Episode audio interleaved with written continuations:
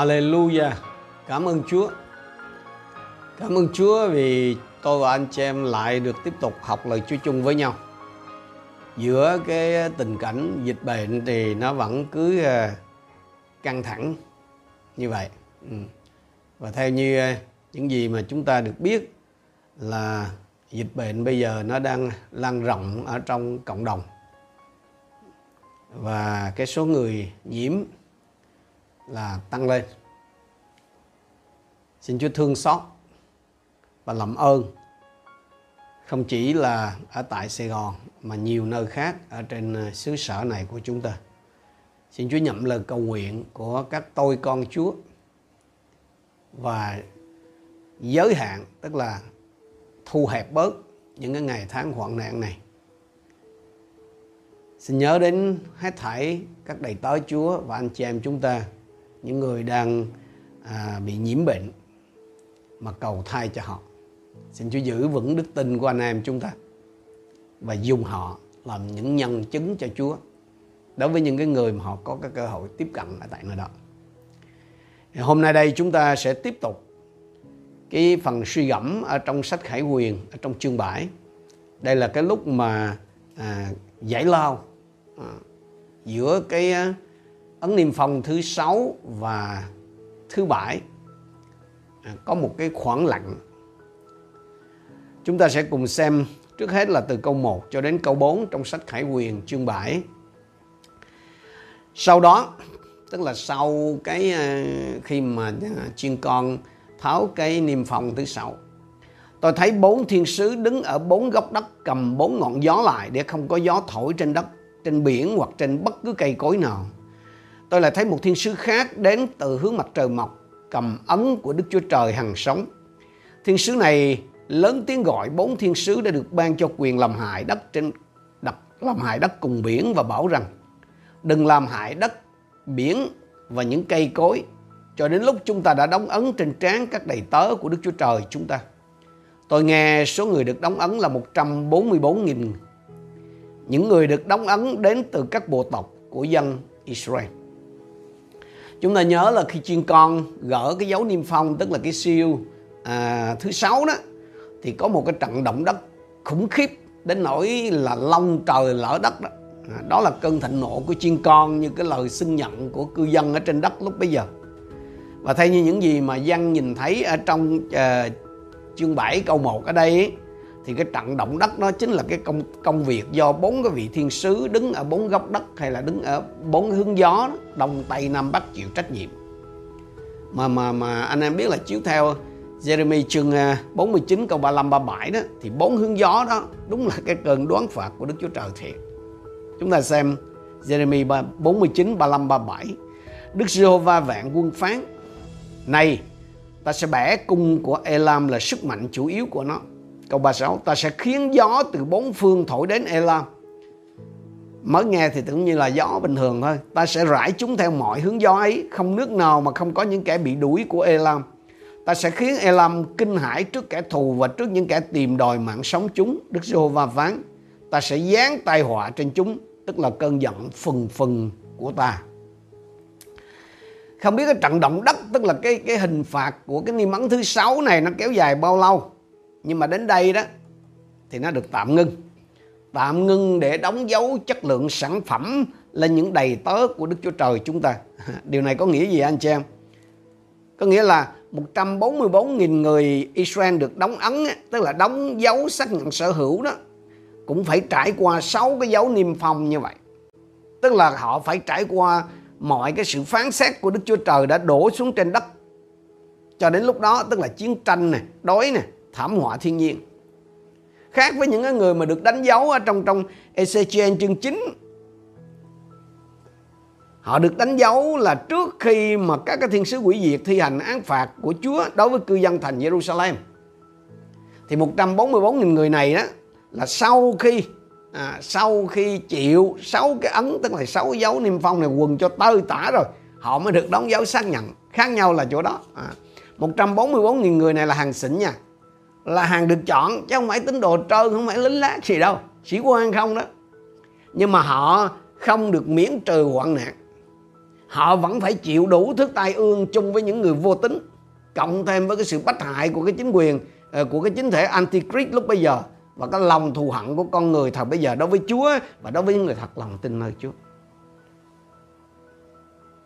À, anh chị em hãy để ý người ta chết như ngã rạ vậy đó nhưng mà những cái người này vẫn không sao. Chúa muốn nói gì với những cái người mà mà mà mà dân đang viết thư cho lúc bây giờ? Tức là những người đang chịu bách hại. Ấy là giống như trong phi rơ nhất chương 4 câu 12 đó là khi lửa thử thách đến để thử nghiệm anh em thì đừng ngạc nhiên như mình gặp một việc khác thường. 144.000 người này là những người được chọn. Nhưng họ vẫn phải trải qua thử thách. Và nhưng mà dù họ trải qua thử thách ấy, nhưng mà không gì làm hại họ được như cái cách mà chính Chúa giữ 144.000 người Do Thái về sau này trong cơn đại nạn. Đó là cái điều mà Chúa muốn nói với những cái người mà nhận thư của dân, tức là thư khải quyền. Lúc đó họ đang bị bắt hại vậy. Chúa mà không cho phép á, là không ai. Không có cái điều gì có thể đụng đến những người thuộc về Chúa được. Và ngược lại, Chúa mà đã cho phép á, và chạy đâu cũng không tránh được đó. À, cái khác biệt ở đây là gì? Nếu là ở trong ý Chúa đó, thì sẽ được Chúa bảo vệ cách siêu nhiên. Nếu là ở trong ý Chúa đó, thì sẽ có cái sức lực siêu nhiên tức là có cái ân sủng đặc biệt để chịu đựng được. Và 144.000 người Israel chỉ được đóng dấu à, xác nhận quyền sở hữu của Đức Chúa Trời là sau khi đã trải qua 6 cái luật hình phạt tức là cái biểu tượng là dấu niêm phong đó anh chị sau khi. Nói như Vera ra nhất chương một câu bãi là đó là đức tin của họ đó giờ đã trở nên quý hơn vàng đã được tinh luyện tức là vàng 10 Hãy để ý những cái bài học dạy dỗ qua cái việc đó, qua những người được chọn của Chúa. Chúng ta đi tiếp từ câu 5 cho đến câu số 8. Trong bộ tộc Giuđa 12.000 người được đóng ấn. Trong bộ tộc Ruben 12.000. Trong bộ tộc Gác 12.000. Trong bộ tộc Ase 12.000. Trong bộ tộc Naphtali 12.000. Trong bộ tộc Manasseh 12.000. Trong bộ tộc Simeon 12.000. Trong bộ tộc Levi 12.000. Trong bộ tộc Isaac 12.000 trong bộ tộc Sabulon 12.000, trong bộ tộc Joseph 12.000, trong bộ tộc Benjamin 12.000 người được đóng ấn. Người ta tranh cãi về cái con số 144.000 này. Người thì bảo là 144.000 là 144.000, đúng nghĩa đen như thế. Số khác thì bảo rằng không, 144.000 á, chỉ mang cái tính biểu tượng là 12 nhân 12 thôi. Nhưng mà vì kinh thánh á, đã ở đây nó quá cụ thể như thế thì cũng không có bóng bẩy làm chi cứ nghĩ đang thù lùi văn học như thế literal mà hiểu như vậy à 144.000 người này chính là cái trái đầu mùa trong dân Israel, theo như là Khải Quyền chương 14 câu 1 và câu 4 vậy đó anh chị. Khải Quyền chương 14 câu 1 câu 4 hé lộ cho tôi và anh em biết họ là những cái người này là ai. Tôi nhìn xem kìa, chiên con đứng trên núi Sion cùng với 144.000 người có danh chiên con và danh cha của chiên con ghi trên trán mình. Lúc này là Đức Giêsu đã đã xuống rồi đó đã giáng lâm rồi đó. Đã, đã, đã, đã xuống dưới đất rồi đó. Câu số 4 những người ấy không bị ô uế bởi phụ nữ vì họ còn trinh khiết. Chiên con đi đâu thì những người này theo đó họ đã được cứu chuộc từ giữa loài người để làm trái đầu mùa cho Đức Chúa Trời và chiên con. Chúng ta cần phải biết rằng á những người Do Thái nào mà tin nhận Chúa Giêsu trong cái thời đại hội thánh tức là trước cái lúc mà hội thánh được cất lên á thì họ đều được kể là hội thánh tức là họ được kể là thuộc về về hội thánh chứ không là dân Israel à, thành ra cái trái đầu mùa là tính vào những người tin Chúa Giêsu trong cái thời kỳ đại nạn mà thôi. Ừ. Và hầu hết thì, thì các cái nhà giải kinh đều tin rằng là 144.000 người Israel này đó là đóng vai trò như những nhà truyền giáo tức là như những evangelist của Chúa ở trong cái kỳ đại nạn. Dân Do Thái được Chúa ban cho cơ hội là một lần nữa được để thực thi cái chức phận nước thầy tế lễ mà họ đã đã phớt lờ họ đã xem thường ở trong cái thời cựu ước. Hãy để ý là cái giao ước của Chúa với con cháu Abraham vẫn được giữ trọn dù cho họ năm lần bảy lượt họ phá bỏ anh chị. Nhưng mà trong cái bản 12 chi phái Israel ở trong trong trong chương 7 từ câu 5 đến câu 8 này nó có vài cái điểm đặc biệt. Đó là cái chi phái Abraham và cái chi phái Dan không có được kể tên. Chi phái Abraham thì có thể tạm hiểu là được gọi theo cái tên cha của mình là Joseph. Chứ còn à, Dan thì chịu, mình không biết trong khi chi phái Levi nó, vốn theo luật định là không có được chia phần sản nghiệp cùng với các anh em mình, thì lại đường hoàng nhận một phần ở đây. Và vì cái Dan nó không có tên ở trong danh sách này, nên có người họ đã đưa ra cái suy đoán là Antichrist sẽ xuất phát từ cái chi phái này. Hẳn nhiên Antichrist phải là một cái người có gốc gác Do Thái thì mới có thể lừa được dân Do Thái rằng là y ta là là đấng Messia của họ. Nhưng mà bị, nếu mà bảo rằng là Antichrist xuất phát từ à, chi phái Dan thì đúng là anh đi xa quá rồi. À. 144.000 người Israel à, sau khi trải qua đủ các cái đợt hoạn nạn kinh hoàng đó thì họ được đóng dấu xác nhận cái quyền sở hữu của Chúa ở trên trán. Đó là cái tập tục mà khi người ta đóng dấu à, trên các nô lệ thời bây giờ. Và sau khi cái thủ tục này đã xong rồi đó thì dân thấy tức là chúng ta được cho thấy rằng cái kết quả chức vụ của họ. Chúng ta đi tiếp cái phần còn lại. Sau đó tôi nhìn xem tức là sau khi mà tất thải ngưng hết lại để đóng ấn 144 ngàn. Kia kìa, có một đoàn người rất đông, không ai đếm được.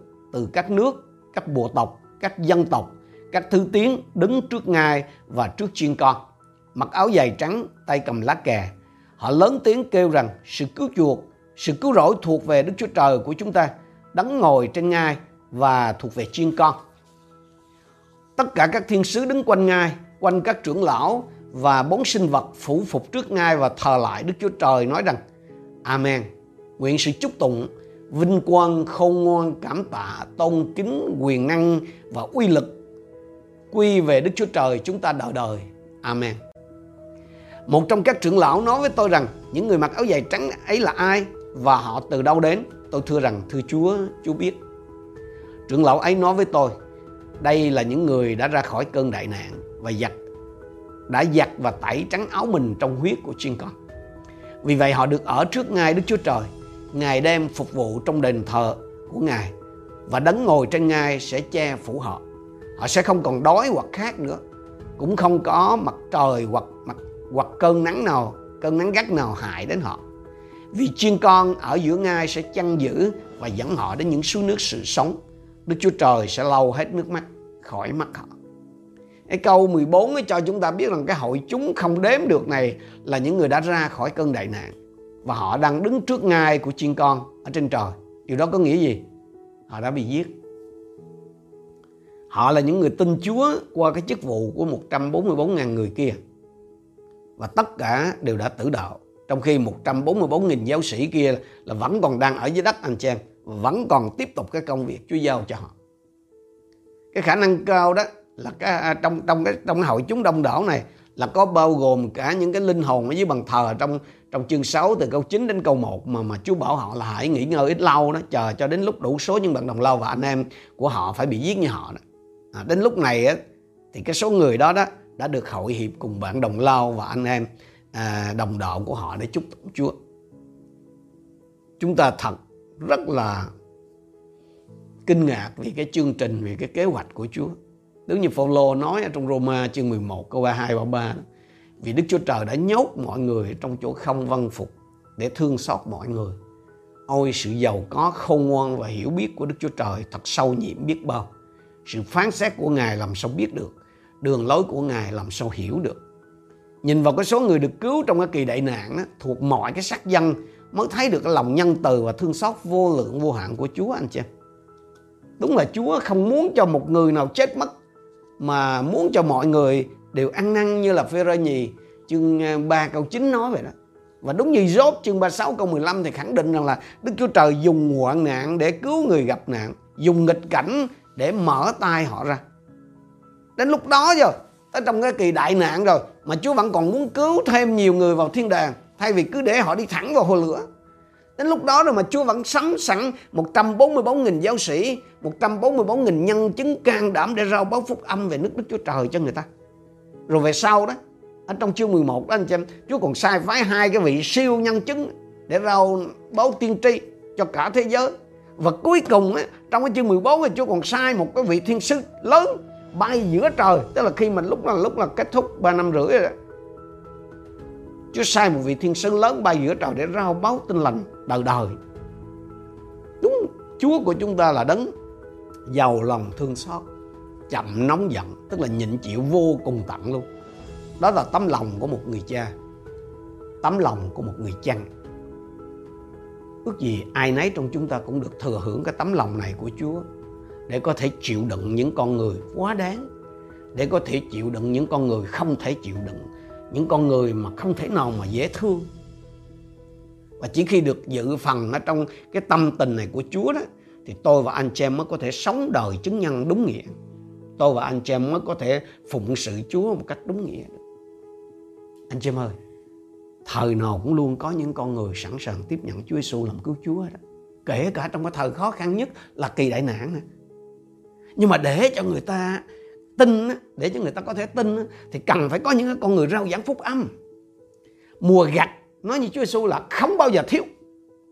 Mùa gặt thì luôn luôn trúng, không có chuyện thiếu mùa gặt. Thiếu là chỉ thiếu con gặt thôi. Thiếu là thiếu những con người chịu đi gặt thôi. Anh em có biết rằng Chúa, Chúa đang thiếu con gặt không?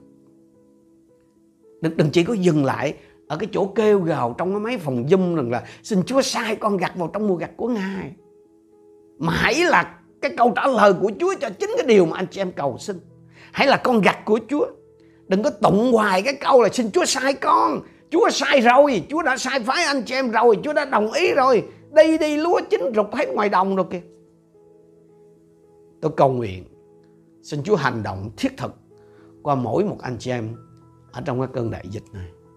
Xin Chúa dùng mỗi một anh chị em cách khác nhau để ít nữa cũng có được một vài người được cứu qua cái đời sống và qua cái chức vụ của anh chị em trong những ngày cuối rốt này.